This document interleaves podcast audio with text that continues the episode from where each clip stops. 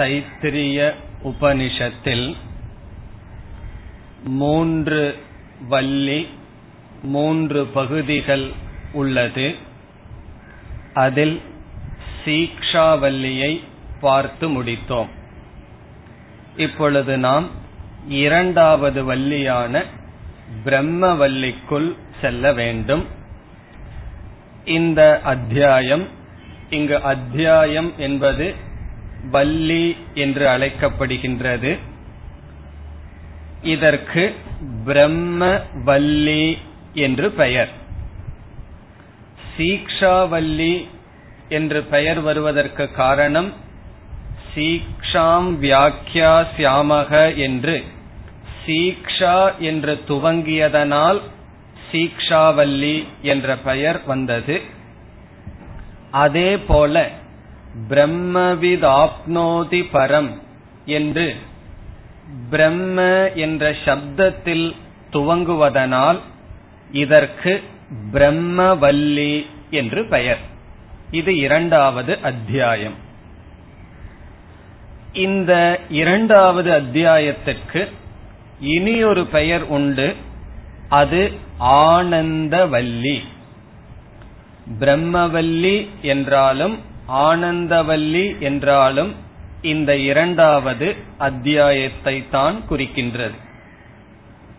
பிரம்ம என்று துவங்குவதனால் பிரம்மவல்லி பிறகு எதற்கு ஆனந்தவல்லி என்ற பெயர் வந்தது என்றால் இந்த வள்ளியில் ஆனந்தம் என்ற கருத்தை குறித்த பெரிய விசாரம் செய்யப்படுகின்றது. ஆனந்த மீமாம்சா என்று சொல்லப்படும். ஆனந்தம் என்ற கருத்தை குறித்த ஒரு பெரிய விசாரம் இங்கு நடக்க இருக்கின்றது. பொதுவாக உபனிஷத்தினுடைய தாத்பரியம் மகா வாக்கியம் என்பதை நாம் அறிவோம்.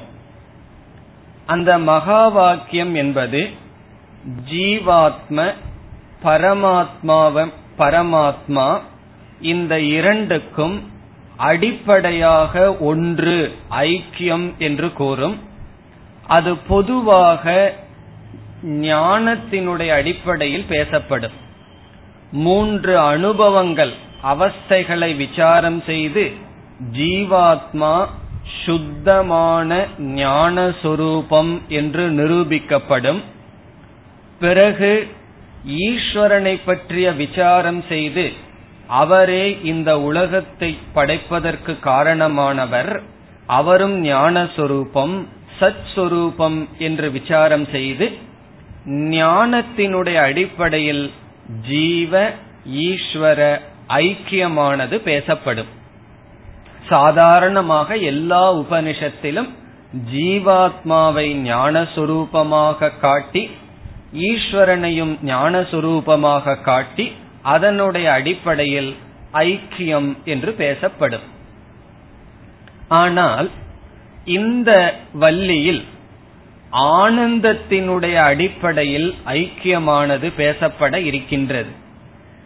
ஜீவாத்மா அனுபவிக்கின்ற ஆனந்தத்தை உதாரணமாக கொண்டு அதற்கு ஆதாரமாக ஆனந்தம் இருக்கின்றது என்றும் பிறகு ஈஸ்வரனிடம் இருக்கின்ற ஆனந்தம் ஆதாரமானது என்றும் ஆனந்தத்தினுடைய அடிப்படையில் ஐக்கியமானது பேசப்பட இருக்கின்றது. அது எப்படி ஆனந்தத்தினுடைய அடிப்படையில் ஐக்கியம் என்பதை நாம் உபனிஷத்திற்குள் செல்லும் பொழுது பார்க்கலாம்.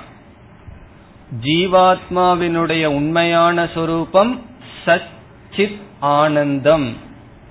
அந்த ஆனந்தத்தின் அடிப்படையில் ஐக்கியம் பேசப்பட்டு ஆனந்தம் குறித்து சில விசாரங்கள் வர இருக்கின்றது. அதை நாம் பிறகு பார்ப்போம் விளக்கத்தை. ஆகவே இந்த இரண்டாவது வள்ளிக்கு ஆனந்த வள்ளி என்ற பெயரும் இருக்கின்றது. முதல் வள்ளியில் கர்மங்கள் அதாவது தர்ம சாஸ்திரம் உபாசனைகள் தியானங்கள் இவைகளெல்லாம் பேசப்பட்டது. அவைகள் அனைத்துமே நம்மை தயார் செய்து கொள்வதற்காகத்தான்.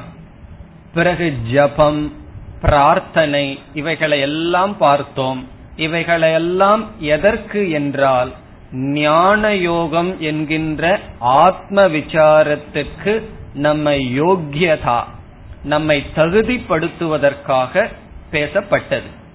இனி இந்த வள்ளியில் முக்கியமாக ஆத்ம விசாரம் செய்யப்பட இருக்கின்றது.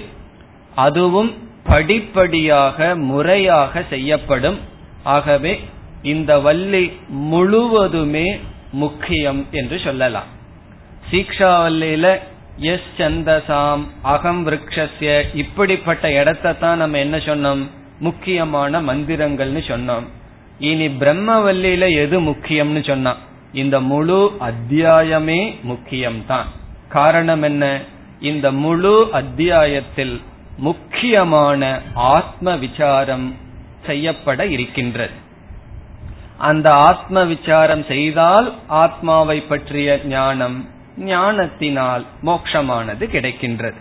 ஆகவே நாம் விசாரம் செய்யப்படுகின்ற விஷயத்தில் ஒரு பெரிய மாற்றம் ஏற்பட்டுள்ளது. பெரிய ஷிப்ட் அபராவித்யாவிலிருந்து பராவித்யாவுக்கு வருகின்றோம்.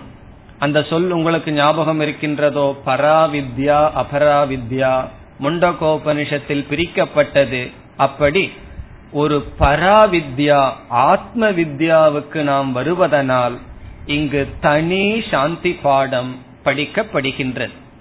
சாதாரணமா ஒரு உபனிஷத்துக்கு எவ்வளவு சாந்தி பாடம் படிப்போம்? ஒரு சாந்தி பாடத்தை படிப்போம். ஆனால் இங்கு பராவித்யா அல்லது ஆத்ம வித்யா அல்லது பிரம்ம வித்யா வர இருப்பதனால் சாந்தி பாடம் தனியாக படிக்கப்படுகின்றது. அந்த சாந்தி பாடம் நமக்கு தெரிந்ததுதான் கட்டோபனிஷத்தில் படிக்கப்பட்டதுதான். இருந்தாலும் சுருக்கமாக அந்த சாந்தி பாடத்தை படித்து அதனுடைய பொருளையும் பார்த்துவிட்டு பிறகு நாம் இந்த வள்ளிக்குள் செல்லலாம் இப்பொழுது சாந்தி பாடம் சகனாவவதோ சகனோ புனக்தோ सख वीर्यङ्करवावहै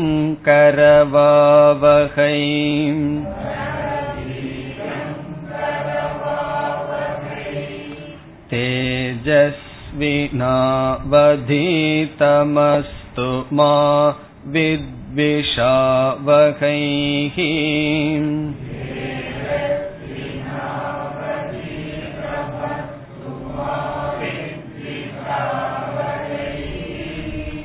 ॐ शान्ति शान्ति शान्तिः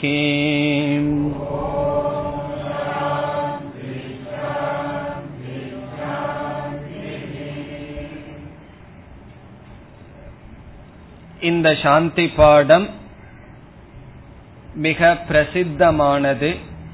வேதாந்தத்தில் படிக்கப்படுகின்ற சாந்தி பாடங்களுக்குள் இது பிரசித்தமாகவும் முக்கியமாகவும் இருக்கின்றது. இப்பொழுது நாம் இதனுடைய பொருளை பார்ப்போம். முதல் பகுதி சகனாவது இதை பிரித்தால் ச ஹ என்று பிரிப்போம். சக என்று சேர்ந்து ஒரு சொல்லும் இருக்கின்றது சமஸ்கிருதத்தில். அப்படி சேர்ந்து சொல் உடன் என்று பொருள். டுகெதர் சக என்றால் சேர்ந்து. இங்கு சக என்ற சொல்லையே ச ஹ என்று பிரித்து விடுவோம். அப்ப ச ஹ நௌ அவது. நாவதுவ பிரிச்சு படித்தால் நௌ அவது. இந்த ச என்ற சொல்லில் இனி ஒரு டாட் இருக்கு. அது மறைஞ்சிருக்கின்றது. ஆகவே ச என்ற சொல் அவன் என்று பொருள். சக ஹ என்றால் நிச்சயேன. இப்ப சகங்கிறத பிரிச்சோம்னா எப்படி நமக்கு கிடைக்கின்றது? சக பரமேஸ்வரக அந்த ஈஸ்வரன். சக என்றால் அவன். இங்கு அவன் என்றால் ஈஸ்வரன். அந்த ஈஸ்வரன் ஹ என்றால் நிச்சயேன உறுதியாக நௌ எங்கள் இருவரை அவது காப்பாற்றட்டும். அவது என்றால் காப்பாற்றட்டும். இங்க அவது என்பதற்கு சப்ஜெக்ட் தான் சக. ச ஹ நௌ அவது. அந்த ஈஸ்வரன் இங்க ஈஸ்வரன்கிற வார்த்தை இல்லை. அவன் என்று சொல்லப்படுகிறது. அதற்கு பொருள் பரமேஸ்வரன். அந்த ஈஸ்வரன் நிச்சயமாக எங்கள் இருவரை அவது காப்பாற்றட்டும். இங்கு நௌ என்ற சொல்லுக்கு பொருள் ஆவாம் குருவும் சிஷ்யனையும் குறிக்கின்றது. இந்த பிரார்த்தனையானது சிஷ்யன் ஈஸ்வரனை குறித்து பிரார்த்தனை செய்கின்றான். ஆகவே சிஷ்யன் தன்னை பகவான் ஈஸ்வரன் எப்படி காப்பாற்ற வேண்டும் என்றால் தனக்கு ஞானத்தை கொடுத்து காப்பாற்ற வேண்டும் என்று பொருள். பகவானிடம் சென்று என்னை காப்பாற்றுங்கள்னு சொன்னா அடுத்த கேள்வி கேட்பார். நீ எந்த ஆபத்தில் இருக்க? நீ எதிலிருந்து உன்னை நான் காப்பாற்ற வேண்டும்னு கேட்பார் அல்லவா? ஆகவே பகவானிடம் என்னை காப்பாற்றுங்கள் என்று சிஷ்யன் சொல்லும் பொழுது தான் எதில் சிக்கி தவிப்பதாக உணர்ந்துள்ளான்? அஜானத்தில் சிக்கி தவிப்பதாக உணர்ந்துள்ளான். அதனால தான் அவனுக்கு சிஷ்யக என்ற தகுதி வருகின்றது. எல்லா சம்சாரிகளும் சிஷ்யர்கள் அல்ல. சிஷ்யன் சம்சாரியாக இருக்கின்றான். ஆனால் சம்சாரிகள் எல்லாம் சிஷ்யர்கள் அல்ல. காரணம் சம்சாரியாக இருப்பவன் என்னுடைய சம்சாரத்திற்கு அதாவது துயரத்திற்கு காரணம் வெளி உலகம் அல்ல என்னுடைய அஜானம் என்று கண்டுகொண்டதனால் சாசன யோக்கியக சிஷ்யக. அவனிடம் போய் ஞானத்தை நீக்கிறதுக்கு உபாயத்தை சொன்னால் அவன் அதற்காக காத்து கொண்டு இருப்பான். ஆகவே இங்கு பகவானிடம் சென்று என்னை காப்பாற்றுங்கள் என்று வேண்டுகின்ற சிஷ்யன் தான் அஜானத்தில் துயரப்படுகின்றேன் என்று உணர்ந்துள்ளான். ஆகவே வித்யாதானேன ரக்ஷது. வித்யாதானேன. வித்யை ஞானத்தை கொடுப்பதன் மூலமாக நீங்கள் என்னை காப்பாற்ற வேண்டும். பிறகு குருவை எப்படி காப்பாற்ற வேண்டும்? அவருக்கும் வித்யாவை கொடுத்து காப்பாற்ற வேண்டும்னு சிஷ்யன் கூற வேண்டிய அவசியம் இல்லை காரணம் அவர் சிஷ்யனாக இருக்கும்போது இந்த பிரார்த்தனையை செய்து வித்யாவை ஞானத்தை அடைந்துள்ளார்.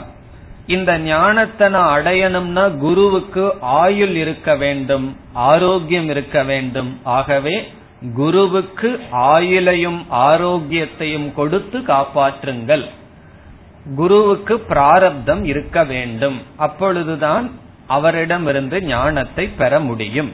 இப்ப குருவுக்கு ஆயுளும் ஆரோக்கியத்தையும் கொடுத்து காப்பாற்ற வேண்டும். இது குரு செய்கின்ற பிரார்த்தனை அல்ல இது சிஷ்யன் செய்கின்ற பிரார்த்தனை. அதுவும் தனக்காகத்தான். பிறகு தனக்கு ஞானத்தை கொடுத்து காப்பாற்றுங்கள். இனி அடுத்த பகுதி. சக நௌ புனக்து இதற்கும் அதே பொருள். சக ஈஸ்வரக ஹ நிச்சயேன நௌ எங்கள் இருவரை புனக்து காப்பாற்றட்டும். புனக்து என்றாலும் அவது என்றாலும் காப்பாற்றட்டும் என்பதுதான் பொருள். ஆனால் புனத்து என்ற சொல்லில் ஒரு விசேஷம் இருக்கின்றது. புனத்து என்றால் அனுபவம் என்ற ஒரு அர்த்தம் இருக்கின்றது. சாப்பிடுதல் போஜனம் செய்தல் ஒரு அர்த்தம் இருக்கின்றது. அந்த அடிப்படையில் முன் சிஷ்யன் ஞானத்தை கொடுத்து காப்பாற்றுங்கள் என்று பிரார்த்தனை செய்தான். இங்கு ஞானத்தினுடைய பலனை கொடுத்து காப்பாற்றுங்கள். இப்ப புனத்து என்றால் வித்யா பலம் போஜயது. வித்யாவினுடைய பலத்தை கொடுத்து காப்பாற்றுங்கள். அதை நான் அனுபவிக்கணும்னு சொல்றான்.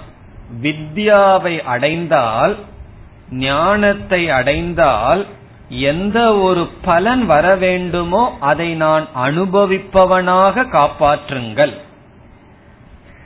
இல்லைனா என்ன ஆகும்னா ஞானம் இருக்கும் அந்த ஞானம் பலனை தராது. ஆகவே முன் பகுதியில ஞானத்தை கொடுத்து காப்பாற்றுங்கள். அது சாரம். அடுத்த பகுதியில் ஞான நிஷ்டையை கொடுத்து காப்பாற்றுங்கள். அதுதான் இதனுடைய சாரம். இதற்கு மேல ஒரு நல்ல சாந்தி பாடம் இருக்க முடியுமா? எனக்கு ஞானத்தை கொடுத்து காப்பாற்றுங்கள். பிறகு ஞான நிஷ்டையை கொடுத்து காப்பாற்றுங்கள். இனி அடுத்ததாக. சக வீரியம் கரவா வகை.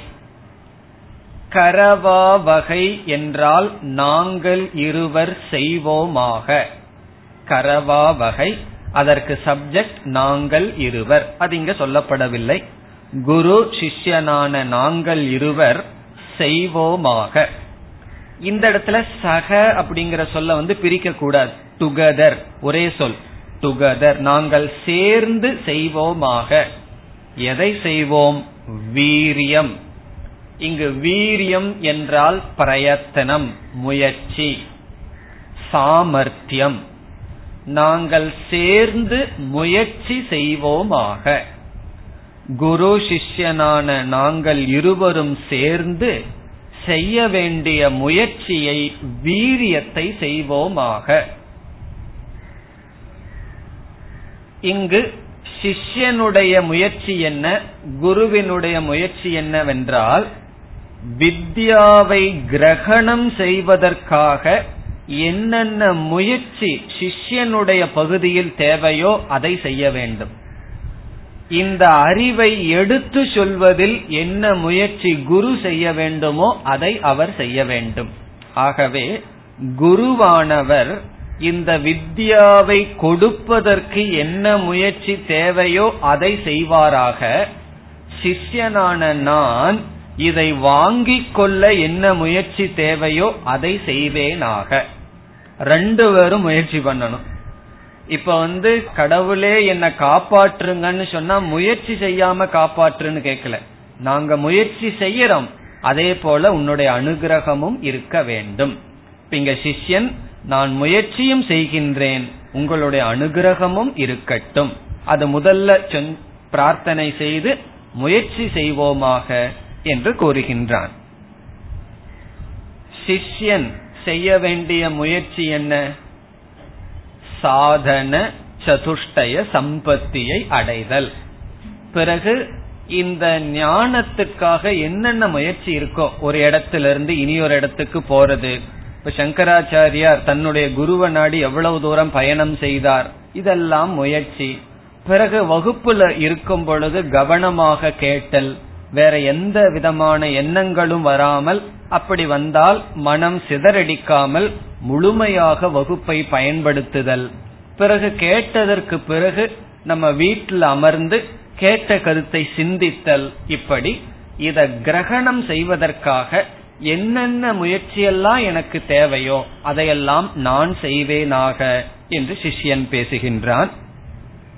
பிறகு குரு விஷயத்திலும் முயற்சியானது இருக்கின்றது சாஸ்திரம் படித்து நாம புரிந்து கொள்வது ஞானத்தை அடைவதுங்கிறது ஒரு பகுதி.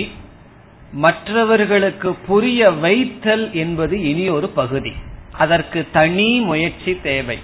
காரணம் என்னவென்றால் மாணவர்களுடைய மனதிற்கு தகுந்தாற்போல் நாம் அதை எவ்வளவு தூரம் இறங்கி சொல்லி புரிய வைக்க முடியுமோ அப்படி புரிய வைப்பது என்பது ஒரு திறமை ஒரு தகுதி.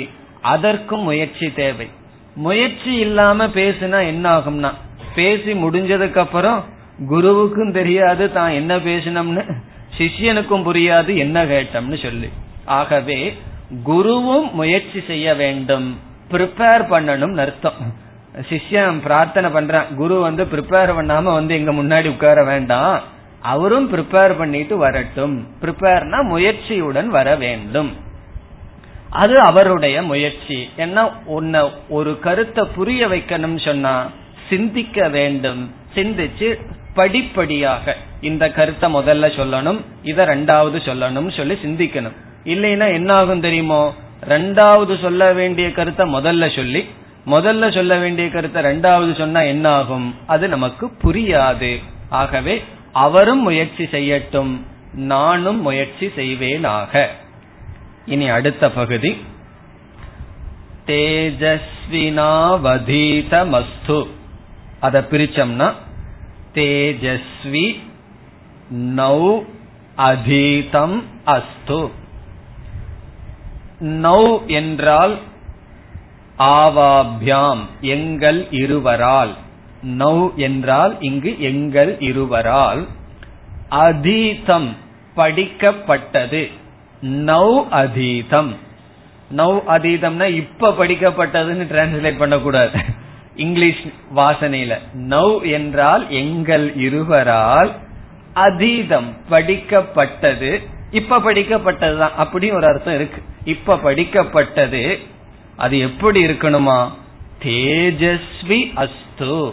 ஒளி பொருந்தியதாக இருக்கட்டும் எப்பொழுதுமே படித்ததாக இருக்கட்டும் மறந்து விடாமல் பிரைட்டா இருக்கட்டும் அர்த்தம். எங்களால் படிக்கப்பட்டது மிக ஒளி பொருந்தியதாக இருக்க வேண்டும். தேஜஸ்வி அஸ்து. பிறகு கடைசி பகுதி மா வித்விஷாவகை. வித்விஷாவகை என்றால் வெறுப்பு மா வித்விஷாவகை என்றால் நாங்கள் ஒருவரை ஒருவர் வெறுக்காமல் இருக்க வேண்டும். துவேஷம் செய்யாமல் இருக்க வேண்டும். எங்களுக்குள் வெறுப்பு என்ற பாவனையானது வந்துவிடக் கூடாது. மா என்றால் வேண்டாம். வித்விஷா வகைகி என்றால் துவேஷம். நாங்கள் ஒருவரையொருவர் வெறுக்காமல் இருப்போமாக. இந்த பிரார்த்தனை ஏன் என்றால் அந்த காலத்தில் குரு குலத்தில் சிஷ்யர்கள் இருப்பார்கள். எல்லா நேரமும் குருவோடு சம்பந்தம் இருக்கும். நாம யாரிடமாவது தொடர்ந்து சில காலம் சம்பந்தம் வைத்தால் வெறுப்பு என்பது இயற்கையாக தோன்றும். உங்களுக்கு சந்தேகமே இருக்காது. காரணம் என்ன? நம்ம அதை அனுபவிச்சுட்டு இருக்கோம். தொடர்ந்து யாராவதோட ஒரு ரிலேஷன்ஷிப் கொஞ்ச நாள் வச்சோம் அப்படின்னா வெறுப்புங்கிறது இயற்கை. அதனாலதான் என்ன சொல்லுவோம்? அது கொஞ்சம் டிஸ்டன்ஸ் இருக்கிற வரைக்கும் நல்லா இருக்கும் அப்படின்னு சொல்லுவோம். அது இயற்கையாக வரும். இப்ப சிஷ்யன் வந்து குரு குலத்துல வந்திருக்கான். ஒரே குரு ஒரே சிஷ்யன்னா வெறுப்புக்கு குறைவு. சந்தர்ப்பம் குறைவு. பல சிஷ்யர்கள் இருப்பார்கள். குரு வந்து அந்தந்த சிஷ்யனுக்கு தகுந்த மாதிரி வேலையை சொல்லுவார். இவன் என்ன நினைக்கலாம்? என்ன மட்டும் கடைக்கு போக சொல்றார்? அவனை மட்டும் பூஜை பண்ண சொல்றாரே அப்படின்னு சொல்லி ஒரு வெறுப்பு வரலாம். குருவுக்கு ஒரு பார்ஷியாலிட்டி இருக்கோ அவர் பாத பட்சம் பாக்கிறாரோ அப்படின்னு நினைக்கலாம். சில சமயங்கள்ல குரு அப்படி நடக்கலாம். சிஷ்யனுடைய தகுதிக்கு தகுந்தால் போல. அதை சிஷ்யன் தப்பா புரிந்து கொண்டு குருவின் மீது ஒரு வெறுப்பை மனதிற்குள் வளர்த்து விடலாம். அப்படி ஒரு சந்தேகம் வந்ததுன்னு சொன்னா அந்த ஸ்ரத்த போயிடும் ஸ்ரத்த போயிடுதுன்னு சொன்னா அவர் என்ன சொன்னாலும் அங்க அரெஸ்ட் ஆயிரும். காதுக்குள்ள அது போகாது. ஆகவே சிஷ்யனுக்கு வெறுப்பானது கூடாது. குருவுக்கும் வெறுப்பு வருவதற்கு வாய்ப்பு இருக்கலாம். அவர் பிரம்ம நிஷ்டனா இருந்தா வெறுப்பு வராது. அவர் பிரம்ம நிஷ்டனா இல்லாம அந்த நிஷ்டையினுடைய ப்ராசஸ்ல இருக்கிறாருன்னு வச்சுக்கோ. இப்ப அவருக்கும் வெறுப்பு வரலாம். எப்படின்னா விளக்காசிரியர் சொல்றார் தவறாக சிஷ்யனுடைய நடத்தையில் அவருக்கு ஒரு வெறுப்பு வரலாம். அப்படி வந்தால் வரக்கூடாது. ஆனா பிரம்மனிஷ்டன் ஆனதுக்கு அப்புறம் வெறுப்பு கண்டிப்பாக வராது. யாரு மீதும் வராது. காரணம் என்ன? ஒருவரிடம் ஒரு அதர்மம் இருந்தால் பொறுமையோடு நாம் அதை அனுமதித்து காலத்துல அது சரியாயிரும்னு பொறுமையாக இருக்க வேண்டும். வெறுப்பை நாம் வளர்த்தி கொள்ள கூடாது ஆகவே அப்படி அஜாக்கிரதையால் கவனமின்மையால் எங்களுக்குள் வெறுப்பானது வரக்கூடாது.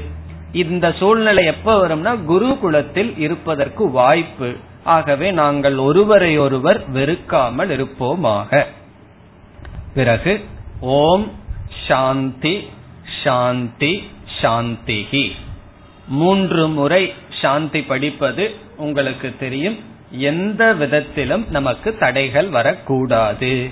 என்பதற்காக இனி நாம் முதல் அணுவாகத்திற்குள் செல்லலாம் முதல் பகுதி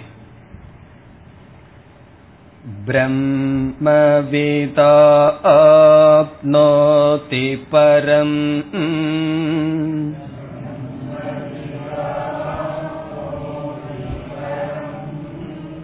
तदेशाभ्युक्ता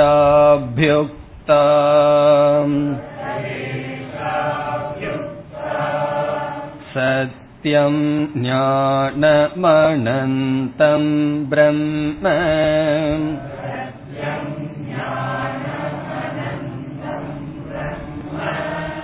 यो वेत निहितं गुहायां परमे व्योमन्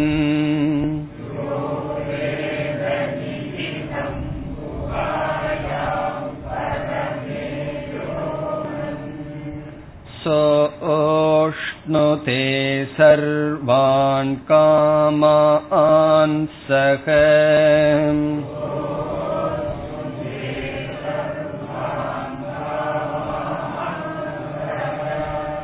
ब्रह्मणा विपश्चितेति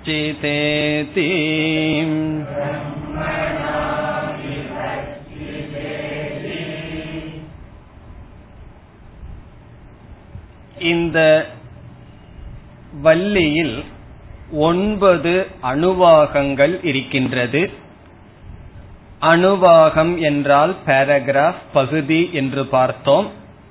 உரைநடையாக செல்வதனால் ஸ்லோகம் என்றோ அல்லது வேறு விதத்தில் நாம் பிரிக்க முடியாது. பேராகிராஃப் பகுதி பகுதியாக பிரிக்கப்படும். அதன் அடிப்படையில் ஒன்பது அணுவாகங்கள் பேராகிராஃப் இருக்கின்றது. சிலர் இந்த முழு பிரம்மவல்லியையே ஒரு அணுவாகமாக கருதுகிறார்கள். சில சம்பிரதாயப்படி சில விளக்க ஆசிரியர்கள் ஒன்பதாக பிரிக்காமல் முழு பகுதியையே ஒரே அணுவாகமாக சொல்கிறார்கள். அல்லது ஒன்பது அணுவாகமாகவும் நாம் பிரிக்கலாம். ஆனால் நாம் எப்படி பார்க்க போகின்றோம்? அணுவாகத்தையும் விட்டுவிட்டு ஐடியா கருத்தினுடைய அடிப்படையில் பிரித்து பிரித்து பார்க்க இருக்கின்றோம். ஆனால் நம்முடைய புஸ்தகங்களில் ஒன்று இரண்டு என்பது என்று ஒன்பது அணுவாகங்கள் எழுதப்பட்டிருக்கும். இனி நாம் முதல் அணுவாகத்தில் முதல் பகுதிக்கு செல்கின்றோம். எப்படி உபனிஷத் துவங்குகின்றது? பிரம்மவித் ஆப்னோதி பரம். அதுவரை முதல் வாக்கியம். அங்க ஒரு புல் ஸ்டாப் பிரம்மவித் ஆப்னோதி பரம் இதனுடைய பொருள் என்ன? பிரம்மவித் பிரம்மத்தை அறிந்தவன் பிரம்மத்தை அறிபவன்। வித் என்றால் அறிதல் பிரம்மவித் என்றால் பிரம்மத்தை அறிபவன் ஆப்னோதி அடைகின்றான்। ஆப்னோதி அடைகின்றான் அட்டைன்ஸ் பரம் மேலானதை பரத்தை பிரம்மத்தை அறிந்தவன் பரத்தை அடைகின்றான். பிரம்மவிது ஆப்னோதி பரம். பரம் என்றால் மேலானது. பரத்தை ஆப்னோதி அடைகின்றான் பிரம்மவித் பிரம்மத்தை அறிபவன். இந்த மூன்று சொற்களை கொண்ட முதல் லைன் முதல் பகுதியானது முழு அத்தியாயத்தினுடைய அல்லது முழு உபனிஷத்தினுடைய சாரம். இந்த பகுதியே இந்த உபனிஷத்தினுடைய மைய கருத்து அல்லது சாரம். இந்த வாக்கியத்திற்கு எந்த வாக்கியம்? பிரம்மவித் ஆப்னோதி பரம். இந்த மூன்று சொற்களை கொண்ட சென்டென்ஸ் வாக்கியத்திற்கு சூத்திர வாக்கியம் என்று பெயர். நம்ம வந்து முழு உபனிஷத்தை மனப்பாடம் பண்ண முடியலினாலும் கூட எதை மனப்பாடம் பண்ணிடலாம் இந்த சூத்திர வாக்கியத்தை மனப்பாடம் பண்ணணும். இதையும் பண்ண முடியாதுன்னு சொல்ல முடியாதுன்னு நான் நினைக்கிறேன். காரணம் என்ன? கிளாஸ்லயே உங்களுக்கு மனப்பாடம் ஆகணும். பிரம்மவித் ஆப்னோதி பரம். சமஸ்கிருதமே தெரிய வேண்டாம். பிரம்மவித்துன்னு சொன்னா பிரம்மத்தை அறிபவன். ஆப்னோதி அடைகின்றான் பரம்பரத்தை இதற்கு சூத்திர வாக்கியம் என்று பெயர். ஏன் சூத்திர வாக்கியம் என்று அழைக்கப்படுகிறது என்றால் முழு உபனிஷத்தினுடைய சாரத்தை இது சூத்திரமாக மிக மிக சிறிய வாக்கியத்தில் இதில் வைக்கப்பட்டு இருக்கின்றது. ஆகவே இதற்கு சூத்திர வாக்கியம் என்று பெயர். அது மட்டுமல்ல இது முழு உபனிஷத்தினுடைய சாரம். எப்படி என்று இப்பொழுது பார்ப்போம். இந்த வாக்கியத்தில் மூன்று கருத்துக்கள் இருக்கின்றது. மூன்று முக்கியமான கருத்துக்கள் இருக்கின்றது. முதல் கருத்து விஷயக சப்ஜெக்ட் மேட்டர் பொருள். விஷயக விஷயக என்றால் இந்த முழு வள்ளியில் எதை குறித்து பேசப்படுகின்றதோ அது இங்கு முதலில் குறிப்பிடப்படுகின்றது. இது முதல் கருத்து விஷயக விஷயகன சப்ஜெக்ட் மேட்டர் எதை குறித்து உபனிஷத் பேச இருக்கின்ற சாதனம். இரண்டாவது கருத்து சாதனம் மீன்ஸ் உபாயக. சாதனம் உபாயம் மார்க்கம்.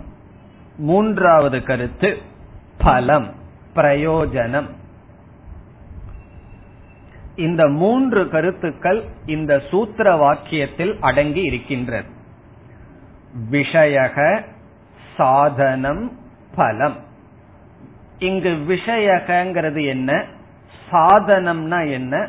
பலம் எதை குறிக்கின்றது? என்று இப்பொழுது பார்ப்போம்.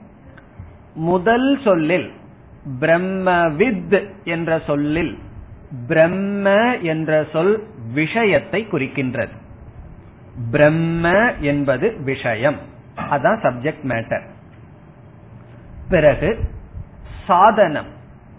பிரம்மவித் என்ற சொல்லில் வித் என்ற சொல் சாதனத்தை குறிக்கின்றது. வித் என்றால் அறிதல். பிரம்ம வித்த நம்ம எப்படி மொழிபெயர்த்தோம்? பிரம்மத்தை அறிபவன்.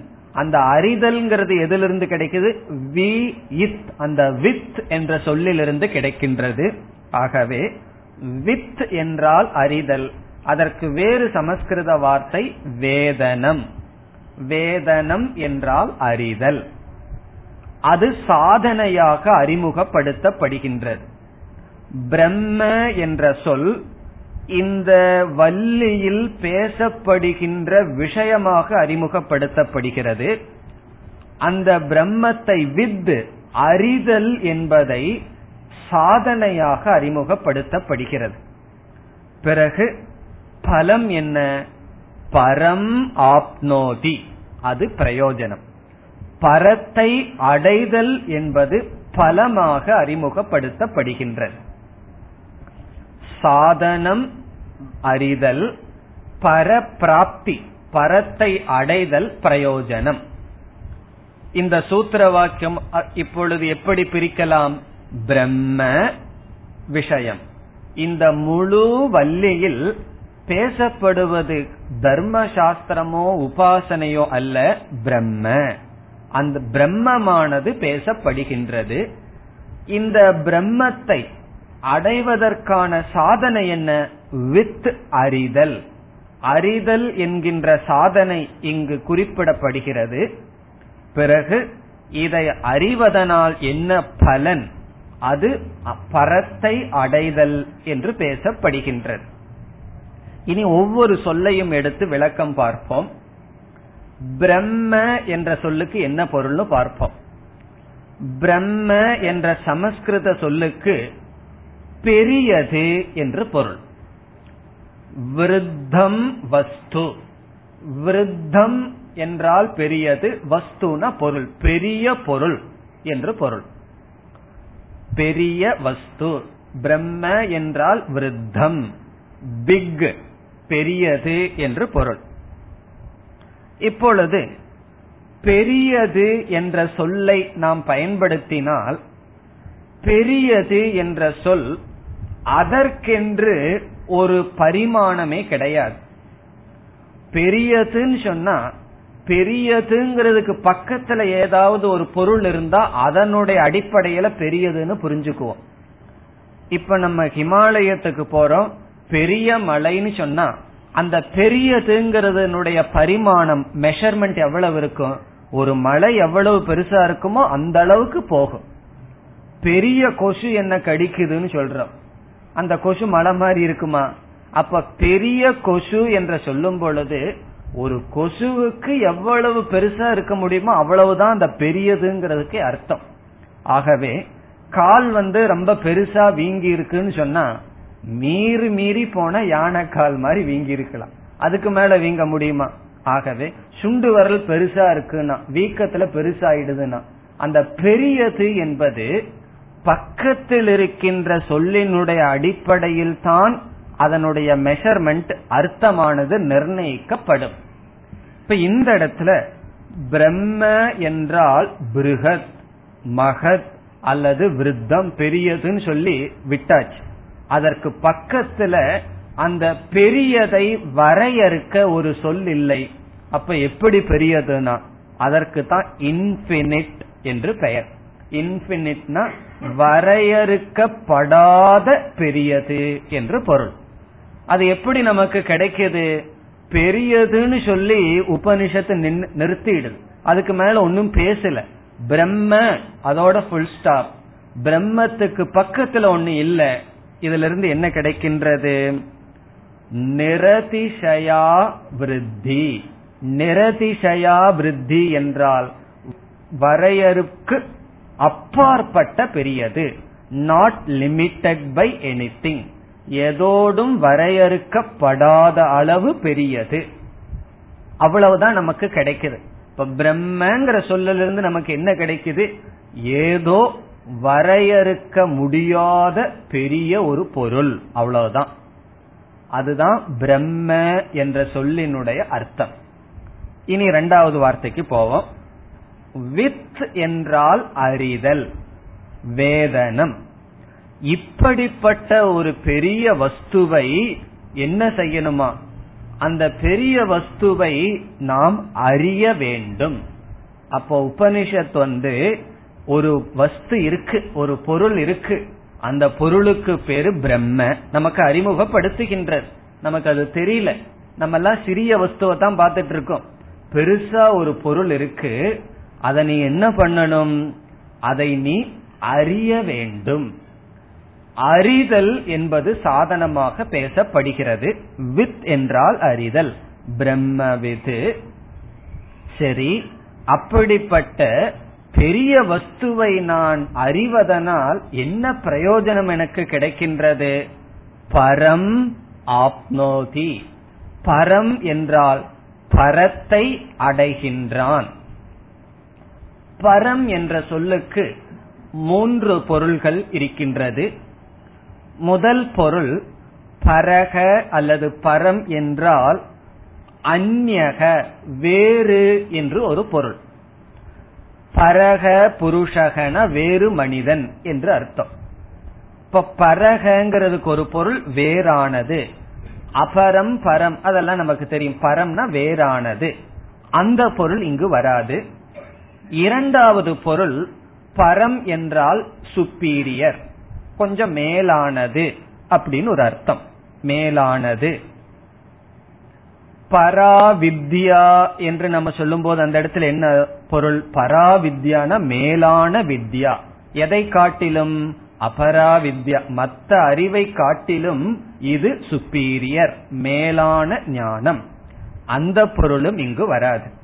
பிறகு பரம் என்பதற்கு மூன்றாவது பொருள் இதுவும் ஒரு விதமான அஜெக்டிவ் பிக் மேலானது பெரியது என்று பொருள்.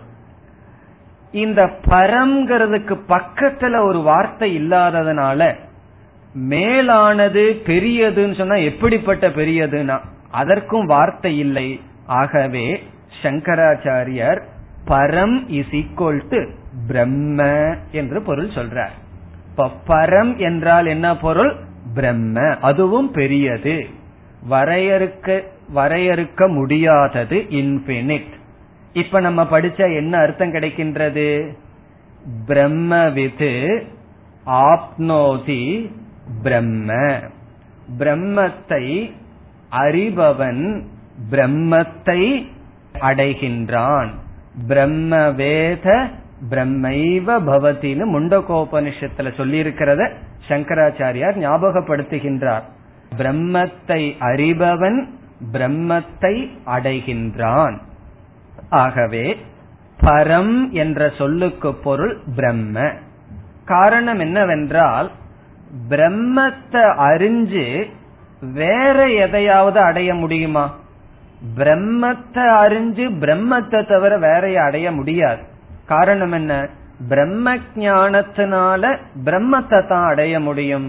பிரம்ம ஜானத்தினால அப்பிரம்மமான வேறு ஒன்றை நாம் அடைய முடியாது. ஆகவே பிரம்மத்தை அறிபவன் பிரம்மத்தை அடைகின்றான். இங்கு ஒரு சந்தேகம் வரலாம். ஒரு கிராமத்துக்கு மார்க்கத்தை அறிபவன் கிராமத்தை அடைகிறான்னு சொல்ல முடியாதே. ஒரு கிராமம் இருக்கின்றது. அந்த கிராமத்துக்கான வழிய தெரிஞ்சிட்டா அந்த கிராமத்தை அடைஞ்சதாகாதே என்றால் அந்த கிராமமானது ஒரு இடத்துல வரையறுக்கு உட்பட்டதனால் அதற்கு ஒரு மார்க்கம் இருக்கு நான் வெளியே இருக்கேன். ஆகவே அது ஒரு இடத்துல லிமிட்டெட் ஒரு இடத்துல இருக்கு. அதனால என்ன செய்யணும்? அந்த மார்க்க ஞானத்தினால கிராம பிராப்தி வராது. கிராமத்தினுடைய மார்க்கத்தை தெரிஞ்சு கமனம் அந்த நடந்து போய் தான் அடையணும். ஆனா பிரம்மத்தினுடைய லட்சணம் என்ன பார்த்தோம்? பெரியது. அதற்கு வரையறுக்கு அப்பாற்பட்டதுன்னு பார்த்தோம். அத ஒரு இடத்துல போய் அடைய முடியாது. அறிவதனால் தான் அடைய முடியும். ஆகவே ஒரு பெரிய வஸ்துவான பிரம்மத்தை அறிபவன் பிரம்மத்தை அடைகின்றான். இதுதான் சூத்திர வாக்கியம். இங்க பேச போற பொருள் பிரம்ம. இங்கு பேச போகின்ற சாதனை அறிதல். இதனுடைய பிரயோஜனம் எந்த பிரம்மத்தை நம்ம பேசப்பட்டதோ சப்ஜெக்ட் மேட்டர் அதை அடையறதே பிரயோஜனமாக இருக்கின்றது. அடுத்த கேள்வி எதற்கு உபனிஷத் இப்படி துவங்கணும் என்றால் நாம் சாஸ்திரத்துக்குள்ள எப்ப பிரவேசம் பண்ண முடியும்னு சொன்னா ஒரு பிரயோஜனம் இருந்தா தான் நாம வந்து ஒரு பிரவிற்த்தியானது நமக்கு இருக்கும். பிரயோஜனம் இல்லாம ஏதாவது காரியத்தை செய்வோமா? கண்டிப்பா செய்ய மாட்டோம். ஆகவே பிரயோஜனத்தை முதல்ல சொல்லணும். அந்த பிரயோஜனத்தையும் எப்படி சொல்லணும் சொன்னா சம்பந்த ஞானத்தோட பிரயோஜனத்தை சொல்ல வேண்டும். இப்படி உனக்கு பிரயோஜனம் வரும்னு சொன்னா தான் இதன் மூலமாக எனக்கு பிரயோஜனம் வரும்னு தெரிஞ்சு நாம் சாஸ்திரத்துக்குள்ள பிரவேசம் பண்ண முடியும். ஆகவே இந்த சூத்திர வாக்கியம் பிரம்மவித் ஆப்னோதி பரம் என்ற சூத்திர வாக்கியம் ரெண்டு காரியத்தை செய்யுது. ஒன்று முழு உபனிஷத்துக்கு சாரமாகவும் இருக்கின்றது. இரண்டாவது சம்பந்த ஞானத்தை நமக்கு கொடுக்கின்றது. சம்பந்த ஞானம்னா எதோடு சம்பந்த ஞானம்னு இப்பொழுது பார்க்கலாம். அறிபவன் எதை அறிகின்றானோ அதை அடைகின்றான் என்பதிலிருந்து ஞானத்தினால் ஞானம் என்கின்ற மார்க்கத்தினால் பிரம்ம பிராப்தி. அதையே சாஸ்திரத்துல மோக்ஷம்னு சொல்கிறார்கள். ஆகவே ஞானம் என்பது சாதனம் சாத்தியமானது பிரம்ம அல்லது மோக்ஷம்னு சொல்லி ஞானத்துக்கும் மோக்ஷத்துக்கும் சாதன சாத்திய சம்பந்தத்தை உபனிஷத் அறிமுகப்படுத்துகின்றது. இப்ப ஞானத்திற்கும் பிரம்மத்தை பற்றிய அறிவு பிரம்மவித் அதற்கும் அந்த பிரம்மத்துக்கு என்ன சம்பந்தம்னா பிரம்ம ஞானத்தினால் பிரம்மத்தை அடைதல். அல்லது சுருக்கமா என்ன சொல்லலாம்? பிரம்ம ஞானம் சாதனம் பிரம்ம வித்யா சாதனம் மோக்ஷம் அல்லது பிரம்ம. அத மோக்ஷம்னு எடுத்துக்கொண்டால் லட்சியம் எடுத்துக்கொண்டால் அது சாத்தியம். ஆகவே ஞானத்திற்கும் மோக்ஷத்திற்கும் நேரடியான சாதன சாத்திய சம்பந்தம் பேசப்படுகின்றது. அந்த கருத்தும் இங்கு இருக்கின்றது. இனி அடுத்த கருத்து மறைமுகமாக மறைந்திருக்கின்றது. ஞானத்தை எப்படி அடைதல்? ஞானத்தை எப்படி அடையணும்னா சாஸ்திரத்தை கேட்டா தான் ஞானம் வரும். ஆகவே ஸ்ரவணாத் ஞானம். இப்ப ஸ்ரவணம் என்கின்ற சாதனையை செய்தால் அல்லது பிரமாணத்தை பயன்படுத்தினால் பிரமா ஞானமானது உற்பத்தி ஆகும் அதுக்கு என்ன சம்பந்தம்? சாதன சாத்திய சம்பந்தம். இப்ப ரெண்டு சாதன சாத்திய சம்பந்தம் இருக்கின்றது. எதற்கும் எதற்கும்? முதலில் ஸ்ரவணம் என்பது சாதனம். அதனுடைய சாத்தியம் ஞானம். இப்ப சாஸ்திரத்தை கேட்டல் உபனிஷத்தை விசாரம் செய்தல் என்பது சாதனம். அந்த சாதனையை நம்ம பின்பற்றினால் நாம் அடைகின்ற சாத்தியம் ஞானம். பிறகு ஞானம் என்ற சாதனையை கொண்டு அடைகின்ற சாத்தியம் மோக்ஷம். இந்த சம்பந்தமானது இந்த முதல் பகுதியில் கொடுக்கப்பட்டுள்ளது. அதனாலதான் சொல்லுவார்கள் சித்த அர்த்தம். சித்த அர்த்தம் சொன்னா முடிவு செய்யப்பட்ட பிரயோஜனம் ஞாத சம்பந்தம். சித்தார்த்தம் ஞாத சம்பந்தம் ஸ்ரோத்தும் ஸ்ரோதா பிரவர்த்ததே. ஸ்ரோதா ஸ்ரோத்தும் பிரவர்த்ததே. கேட்பவன் கேட்க பிரவருத்தி செய்கின்றான். இப்ப நம்ம சாஸ்திரத்தை ஆரம்பிச்சிருக்கோம். நமக்குள்ள என்ன வரணுமா? பிரவருத்தி வரணும். பிரம்மவல்லி முதல் வகுப்பு கேட்ட உடனே இனிமேல் நான் இந்த கிளாஸுக்கு வரல அப்படின்னு பிரவருத்தி வந்தா என்ன ஆகிறது? அப்ப முதல் வகுப்புல நமக்கு என்ன வரணுமா? இந்த வள்ளிய படிக்கணும்னு நமக்கு ஒரு பிரவருத்தி வரணும். எப்ப வரும்னா? சித்தார்த்தம் சித்த சம்பந்தம் ஞாத சம்பந்தம் ஸ்ரோத்தும் ஸ்ரோதா பிரவர்த்ததே. அதனால என்ன செய்யணும்னா? சாஸ்திராதோ தேன வக்தவியக. சாஸ்திராதோனா சாஸ்திரத்தினுடைய முதலில் தேன ஹேதோகோ வக்தவ்யக அதனால் சொல்லப்பட வேண்டும் என்னன்னா சம்பந்தக சப்பிரயோஜனக. சம்பந்தமும் பிரயோஜனமும் சொல்லப்பட வேண்டும். இல்லைன்னா நம்ம வந்து கேள்வி கேட்போம். மோக்ஷத்தை அடையிறதுக்கும் இந்த விசாரம் பண்றதுக்கு என்ன சம்பந்தம்? மோக்ஷம்னா பெரிய பிரம்ம. அந்த பெரிய பிரம்மனை அடையணும்னு சொல்லி பெரிய ஒரு வஸ்துவை அடையணும்னு சொல்லி போய் விசாரம் பண்ண சொல்கிறீர்களேன்னு சொன்னா எப்படி ஸ்டெப்ஸ் இருக்கு? விசாரம் செய்தல் ஞானம் கிடைக்கும். ஞானத்தினால் அந்த பிரம்மன் அடையப்படும். இதிலிருந்து எப்படி கிடைக்குதுன்னா பிரம்மவிது பரம் ஆப்னோதி. பிரம்மத்தை அறிந்தவன் பிரம்மத்தை இங்க பரம்னு சொன்னா பிரம்மம்னு புரிஞ்சுக்கணும். பிரம்மத்தை அடைகின்றான் என்று நமக்கு கிடைக்கின்றது.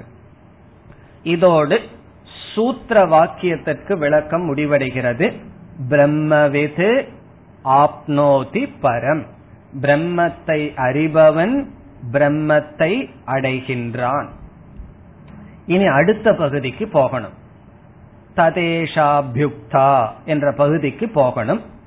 அதற்கு போறதுக்கு முன்னாடி இந்த சூத்திர வாக்கியத்தை கேட்டவுடன் நான் சூத்திர வாக்கியம் சொல்றேன் உங்களுக்கு ஞாபகம் இருக்கணும். போயிருக்காது. ஒரு வகுப்புல எப்படி போகும்? சூத்திர வாக்கியம்னா பிரம்மவித்து ஆப்னோதி பரம் அப்படிங்கிற வாக்கியத்தை கேட்ட உடனே நமக்கு சந்தேகம் வரும். மூன்று சந்தேகமானது நமக்கு வரும். என்ன சந்தேகம்? முதல் சந்தேகம் கிம் தத் பிரம்ம? ஏதோ பெருசுன்னு சொன்னீங்களே அந்த பிரம்மன் என்ன? பிரம்மங்கிற வார்த்தைக்கு நம்ம பொருள் விளக்கம் பார்க்கல. பிரம்மங்கிறதுக்கு அர்த்தத்தை பார்த்திருக்கோம். என்ன அர்த்தத்தை நிச்சயம் பண்ணிருக்கோம் பிரம்மனா பெருசு. பெருசுனா எவ்வளவு பெருசு? பக்கத்துல சொல்ல தேடி பார்த்தோம் ஒன்னும் கிடைக்கல. பெருசுதான். அது பெரிய பெருசுன்னு சொல்லல இல்லைன்னா என்ன சொல்றது? பெரியது இன்பினிட் வரையறுக்க முடியாத பெரியதுன்னு பார்த்திருக்கோம். அப்ப என்ன சந்தேகம் வரும்? முதல் சந்தேகம் கிம் தத் பிரம்ம. அந்த பிரம்மனுடைய லட்சணம் என்ன? அந்த பிரம்மன்னா என்ன? இரண்டாவது சந்தேகம். முதல் சந்தேகம் அந்த பிரம்மத்தை சும்மா பெருசுன்னு சொல்லிட்டா போதுமா? அந்த பிரம்மத்துக்கு இலக்கணம் கொடுக்கணுமே. அந்த பிரம்மத்தை பற்றிய ஞானம் வரணுமே லட்சணம் கொடுக்கணுமே. ஆகவே பிரம்மன் என்றால் என்ன? முதல் சந்தேகம். இரண்டாவது சந்தேகம் என்ன? கதம் தஸ்ய வேதனம். கதம் தஸ்ய வேதனம் என்றால் அதை அறிதல் எப்படி? அந்த பிரம்மத்தை அறிதல் என்றால் என்ன? அதை அறிதல் எப்படி? தஸ்ய வேதனம்னா பிரம்மத்தினுடைய அறிவானது எப்படி? அந்த சந்தேகமும் வரும். காரணம் என்ன? ஒரே ரெண்டு சொல்லுல தான் சொல்லப்பட்டது. வித் ரெண்டே லெட்டர் அறிதல். அறிதல்னா என்ன? அதை எப்படி அறிய வேண்டும் பிரம்மத்தை? அந்த சந்தேகம் வரும். பிரம்மத்தை ஒரு பொருளா அறிகிறதா? அல்லது எப்படித்தான் அந்த பிரம்மத்தை நான் அறிய வேண்டும்? இனி மூன்றாவது சந்தேகம். கிம் தத் பலம். அந்த பலம் என்ன? பரப்பிராப்தி என்றால் என்ன? நமக்கு வருகின்ற மூன்று சந்தேகம். பிரம்ம என்றால் என்ன? வெறும் பிரம்ம பெருசுன்னு சொன்னா போதாது. அந்த பிரம்ம என்றால் என்ன? இரண்டாவது அதை அறிதல் என்றால் என்ன? ஹவு டு நோ அதை அறிதல் என்றால் என்ன? மூன்றாவது கிம் தத் பலம் அல்லது கிம் தத் பரப்பிராப்திகி நாம? பரத்தை அடைதல் என்றால் என்ன? அது என்னதான் பிரயோஜனம் என்ற சந்தேகமானது நமக்கு வரும். இப்ப நமக்கு அந்த சந்தேகம் வந்த உடனே உபனிஷத் என்ன செய்யணும்?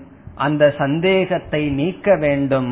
ஆகவே மூன்று சந்தேகத்தையும் நீக்க வேண்டும். பிரம்மன் பிரம்மன் என்றால் என்ன? அதை எப்படி அறிந்து கொள்ள வேண்டும்? பரப்பிராப்தி என்றால் என்ன? இந்த மூன்று சந்தேகத்தை நீக்குவதற்காக உபனிஷத் என்ன செய்கின்றது? ரிக் மந்திரம் ஒன்றை நமக்கு கொடுத்து மூன்று சந்தேகத்தையும் நீக்குகின்றது. இந்த உபனிஷத் பிராமணோபனிஷத் இந்த உபனிஷத்தை கோட் பண்ணது. ஒரு ரிக் மந்திரத்தை எடுத்து அந்த ரிக் மந்திரத்தில் இந்த மூன்று சந்தேகத்திற்கும் விளக்கம் இருக்கின்றது என்று உபனிஷத்தானது நமக்கு காட்டுகின்றது. பிறகு என்ன பண்ணும்னா பிறகு இந்த உபனிஷத் பிறகு தொடரும். இப்ப இந்த உபனிஷத் கொட்டேஷன் கொடுக்குது. ரிக் மந்திரத்தை சொல்லி இந்த மூன்று சந்தேகத்துக்கும் இங்கு பதில் இருக்கின்றது என்று காட்டுகின்றது. நம்ம ஏற்கனவே பார்த்த கருத்து வேதமானது நான்காக நாம் பிரிக்கலாம். முதல் பகுதி மந்திர பாகம் இரண்டாவது பகுதி பிராமண பாகம் மூன்றாவது ஆரண்யம் நான்காவது உபனிஷத். இப்படி மந்திர பிராமண ஆரண்ய உபனிஷத்துன்னு நான்காக பிரிக்கின்றோம். பொதுவாக மந்திர பாகத்தை விளக்குவதுதான் பிராமண பாகம். மந்திர பாகத்துல விதவிதமான மந்திரங்கள் எல்லாம் சொல்லப்படும். அந்த மந்திர பாகத்தை விளக்குவது பிராமண பாகம். பிராமண பாகத்திலேயே உபனிஷத் இருந்ததுன்னா என்ன சொல்லுவோம்? பிராமணோபனிஷத் என்று அழைக்கப்படும். இந்த தைத்திரிய உபனிஷத் பிராமணோபனிஷத் இது மந்திர பாகத்தை விளக்க வருகின்றது. அந்த சமயத்தில் மந்திர பாகத்திலிருந்து ஒரு கொட்டேஷனை பிராமண பாகம் காட்டுகின்றது.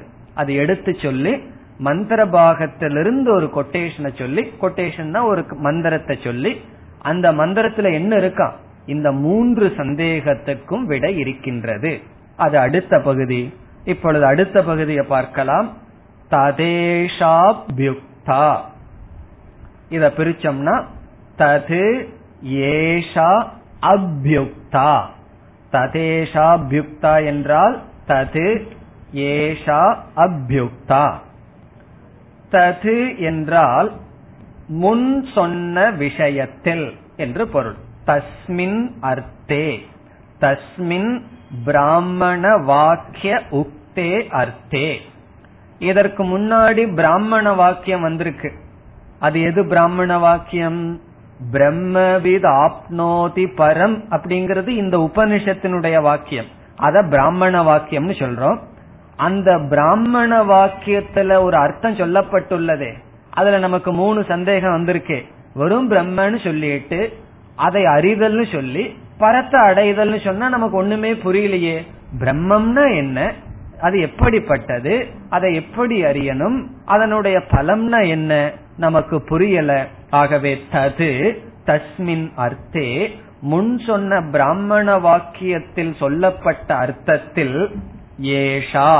ஏஷா ஏஷா என்றால் கீழே உள்ள வர இருக்கின்ற மந்திரமானது ரிக்கானது. ஏஷா என்றால் கூற இருக்கின்ற ரிக் மந்திரம். அபியுக்தா படிக்கப்படுகின்றது. அபியுக்தா என்றால் கதிதா. ஆம்நாதா படிக்கப்பட்டது படிக்கப்படுகிறது. உபனிஷத்தை அறிமுகப்படுத்துது. நான் கொட்டேஷன் கொடுக்கறேன்னு சொல்லி. நமக்கெல்லாம் அந்த கொட்டேஷன் மார்க் இருக்கு. உபனிஷத்தெல்லாம் அது சொல்லி ஆகுதுதான் கொட்டேஷன் இல்லைன்னா எல்லாமே வேதமானதால் நமக்கு தெரியாது. ஆகவே தது ஏஷா அபியுக்தா. முன் சொன்ன விஷயத்தில் பிராமண வாக்கியத்தில் அந்த விஷயத்தை குறித்த ஏஷா சொல்ல இருக்கின்ற அபியுக்தா சொல்ல இருக்கின்ற ரிக் மந்திரமானது அபியுக்தா என்றால் படிக்கப்படுகின்றது. இனி எப்படி படிக்கப்படுகின்றது? சத்தியம் ஞானம் அனந்தம் பிரம்ம அதுல ஆரம்பிச்சு பிரம்மணா விபஸ்சிதேதி நம்ம படிச்சமே அது வரைக்கும் கொட்டேஷன் விபஸ்சிதா இதி அப்படின்னு பிரிக்கணும். அந்த இதி அப்படிங்கிறது கொட்டேஷனுக்கு முடிவு. இதுல வந்து மூணு சென்டென்ஸ் இருக்கு. சத்தியம் ஞானம் அனந்தம் பிரம்ம யோவேத நிகிதம் குகாயாம் பரமே வியோமன் சோஷ்ணுதே சர்வான் காமான் சக பிரம்மணா விபஸ்சிதா இதி. அந்த இதிங்கிற வரைக்கும் கொட்டேஷன் எதுல ஆரம்பிக்கின்றது? சத்தியம் ஞானம்ங்கிறதுல ஆரம்பிக்கின்றது. இப்ப நமக்கு எவ்வளவு சந்தேகம் வந்திருக்கு? மூன்று சந்தேகம் வந்திருக்கு. அந்த மூன்று சந்தேகம் இதுல எங்கெங்க நிவர்த்தி செய்யப்படுகிறது? முதல் சந்தேகம் என்ன? பிரம்மன் பெருசே அது என்ன? பிரம்மணனுடைய லட்சணம் என்ன? சத்தியம் ஞானம் அனந்தம் பிரம்ம. இப்ப பிரம்மன்னு கேட்ட உடனே பெருசு. அது என்னதான் அந்த பிரம்மன் உபனிஷத் பதில் சொல்கிறது? சத்தியம் ஞானம் அனந்தம். எது சத்தியமோ ஞானமோ அனந்தமோ அது பிரம்ம. அடுத்த கேள்வி என்ன? அந்த பிரம்மத்தை தான் எங்க தெரிஞ்சுக்கிறது? யோவேத நிகிதம் குகாயாம் அது தஸ்ய வேதனம் கதம் தஸ்ய வேதனம். பிரம்மத்தை எப்படி தெரிஞ்சுக்கணுங்கிறதுக்கு பதில் அதில் இருக்கின்றது.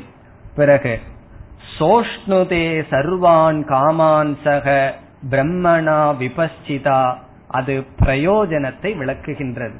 ஆகவே சூத்திர வாக்கியத்தில் சொல்லப்பட்டுள்ள கருத்தை இந்த மந்திரமானது விளக்குகின்றது. மேலும் அடுத்த வகுப்பில் பார்ப்போம். ஓம் போர் நமத போர் நமிதம் போர் போர் நமுதச்சதேம் பூர்ணய பூர்ணமாதாய பூர்ணமேவாவசிஷ்யதேம் ஓம் சாந்தி சாந்தி சாந்தி